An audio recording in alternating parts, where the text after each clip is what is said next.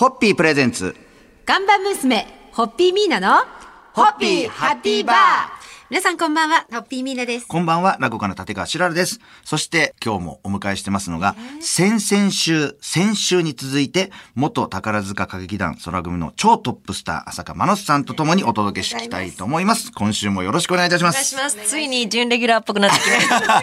3週連続なんてもうあ本人りがからですよたいですよ、準準レギュラー。で、浅香さん、今年の春には、えー帝国劇場皮切りに全国公演もされたミュージカル、スパイファミリー。こちらにもご出演楽されておりました。はい。はい。こちらはですね、シリーズ累計2500万部を突破した超人気コミックを初めてミュージカル化。コミックが原作の舞台で、しかもミュージカル。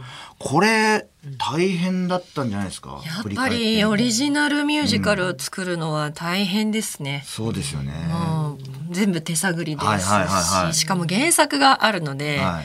その漫画に書かれていることをはいそのままできないシーンとかもあるわけじゃないですか。そうですよね。だからそういうところをこう、まあ、演出の G2 さんがはい。うまくこうね見せられるようにするにはどうしたらいいかっていうのを、まあ、試行錯誤しながらっていう感じだったので、はい、ファンの方のいろんなコメントを私もちょいちょいと拝見したけど、やっぱりすごい、あの、やっぱり原作に忠実だったからっていうね。原作ファンの方が喜んでくださってたので、よかったなと思いました。やっぱりでも本当舞台って、やっぱ生で舞台見るって本当に大事なことなんだな、楽しいことなんだなっていうのを刻まれますよね。思いますよね。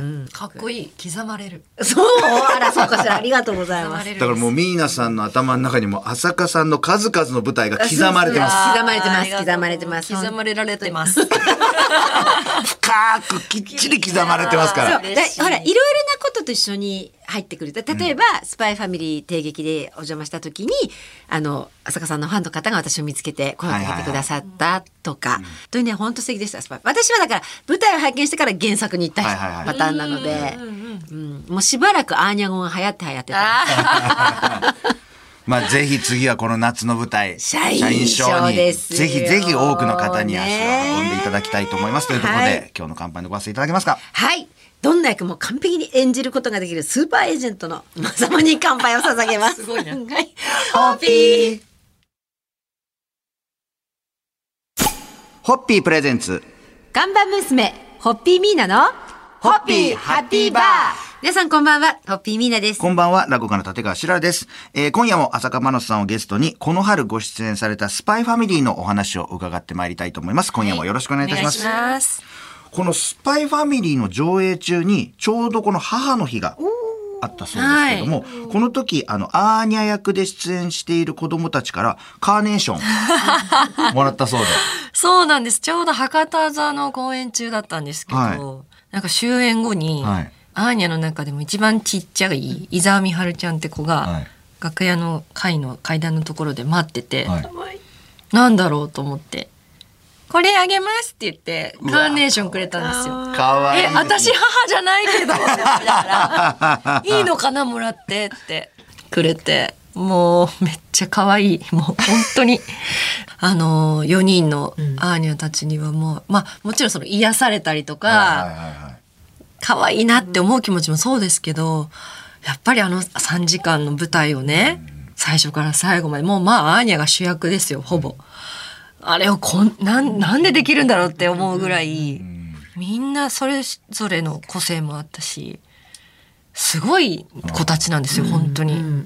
本当にすごいと思いました。大人が見てもやっぱプロフェッショナルだなって思ったし。あしかも子役っぽくないんですよ芝居が。なんかこう言われたからやらされてるみたいなんじゃなくて。みんなが自発的にうんうんそういう演技をしたいんだっていう風にやってるので、いやすごいなと思いました。なるほど。でもだから確かにアーニャに見えますもんね。そうなんアーニャにしか見えないっていうか。演技をしてないんですよ。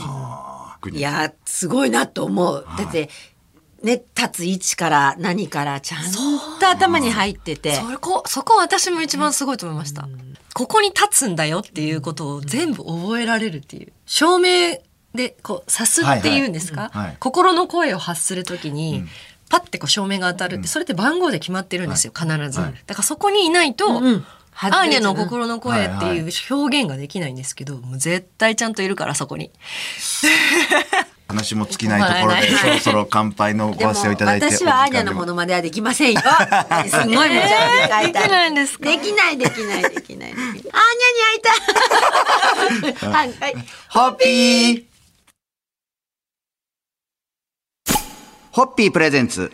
看板娘、ホッピーミーナの、ホッピーハッピーバー皆さんこんばんは、ホッピーミーナです。こんばんは、落語家の立川しららです。えー今夜もミーナさんがはい愛して愛して愛してやまない浅香真之さんをゲストにお送りします。よろしくお願いいたします。お願いします。お願いします。浅香さん、この普段漫画を読んだり、アニメを見たりっていうのはされるんですか？あんまり。あんまりね、ないんですよ。小さい頃はどうだったんですか？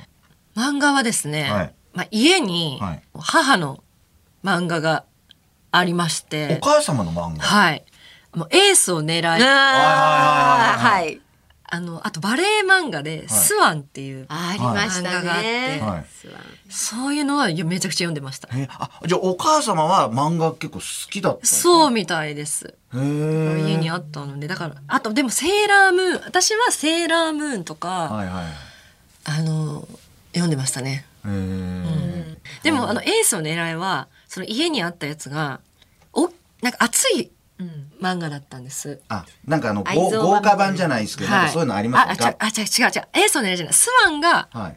愛蔵版だったんです。で、エースの狙いは単行本だったんですよ。はいはいだから、関数が多いじゃないですか。はいはいはいだから私は、まあ、宝塚入って、あ、なんかすっごいエースの狙い読みたいなと思って、はいあの、ちょっと熱くなってる関数が少ない分を買って、スワンは、あの、最近、Kindle で買いました。あ最近買って、最近あの、まあ最近ここい、あの、コロナぐらいの時に、なんか読みたくなって。家でね、急にはい。読み返して。で、iPad でこう、読んで。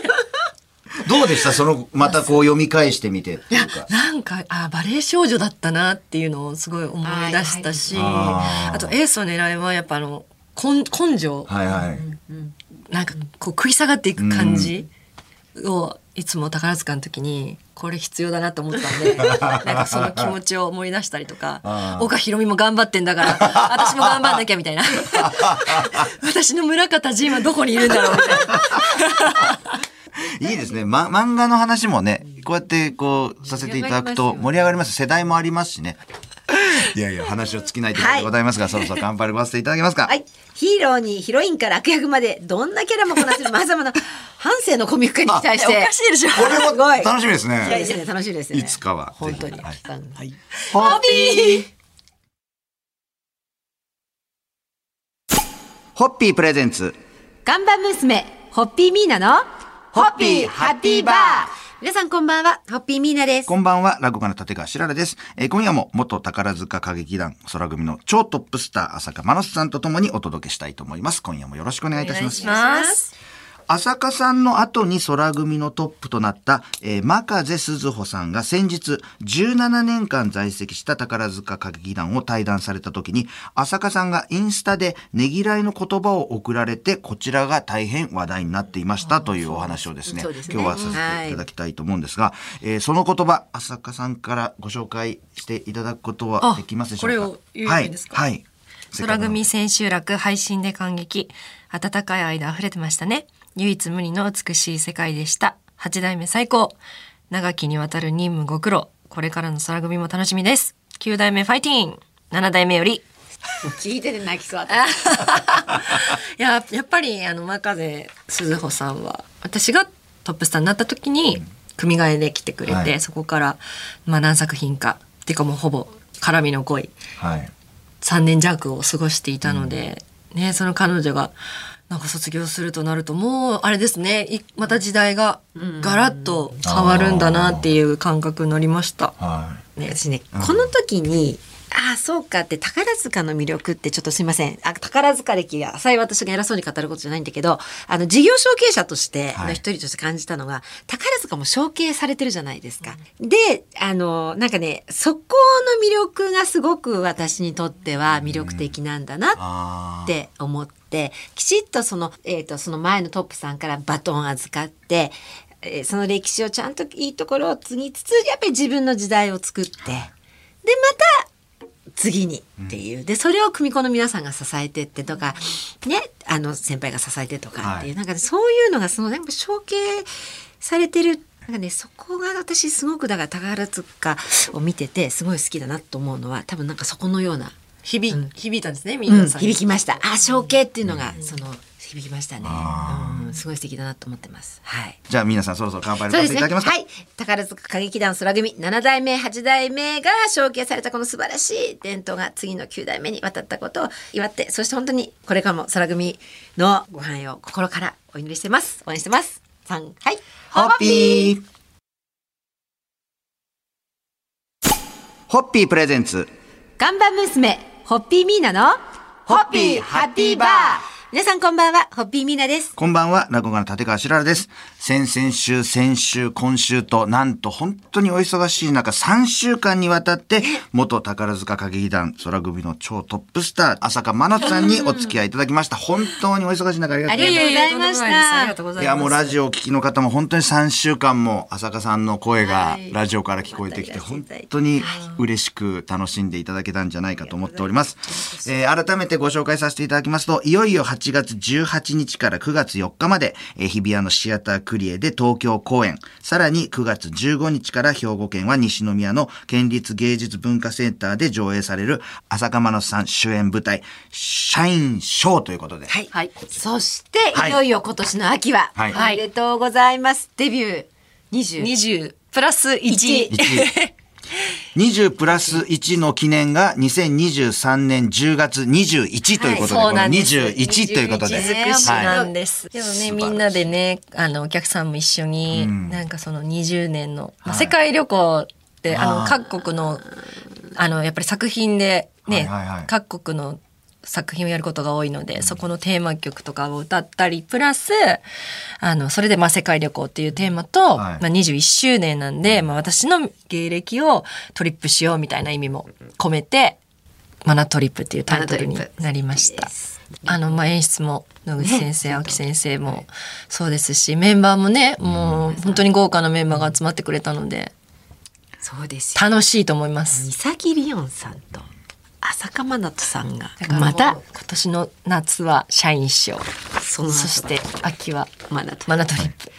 で、天使にラブソングも、そうです再び光に、ねえおめでとうお忙しいですね。冬は天使になる。はい。ということで、本当にお忙しい中、3週間もお付き合いいただきまして、本当にありがとうございます。またもう、いつでも準レギュラーの場所はもう空いてますので。浅香真奈さん用に空いてますので、ありがとうございますこちらは。はい。お手伝いできることはいたしますし本当に社員賞は皆さんに楽しんでいただけるように私も私の立場から頑張ります。はい、私も頑張ります。ということで、お願いします。乾杯のご発声いただけますか？はい、えー、数々の舞台のそれぞれの大成功とそして22年目を迎えられる浅香真奈さんのますますのおご活躍とご多幸にを記念して乾杯を捧げたいと思います。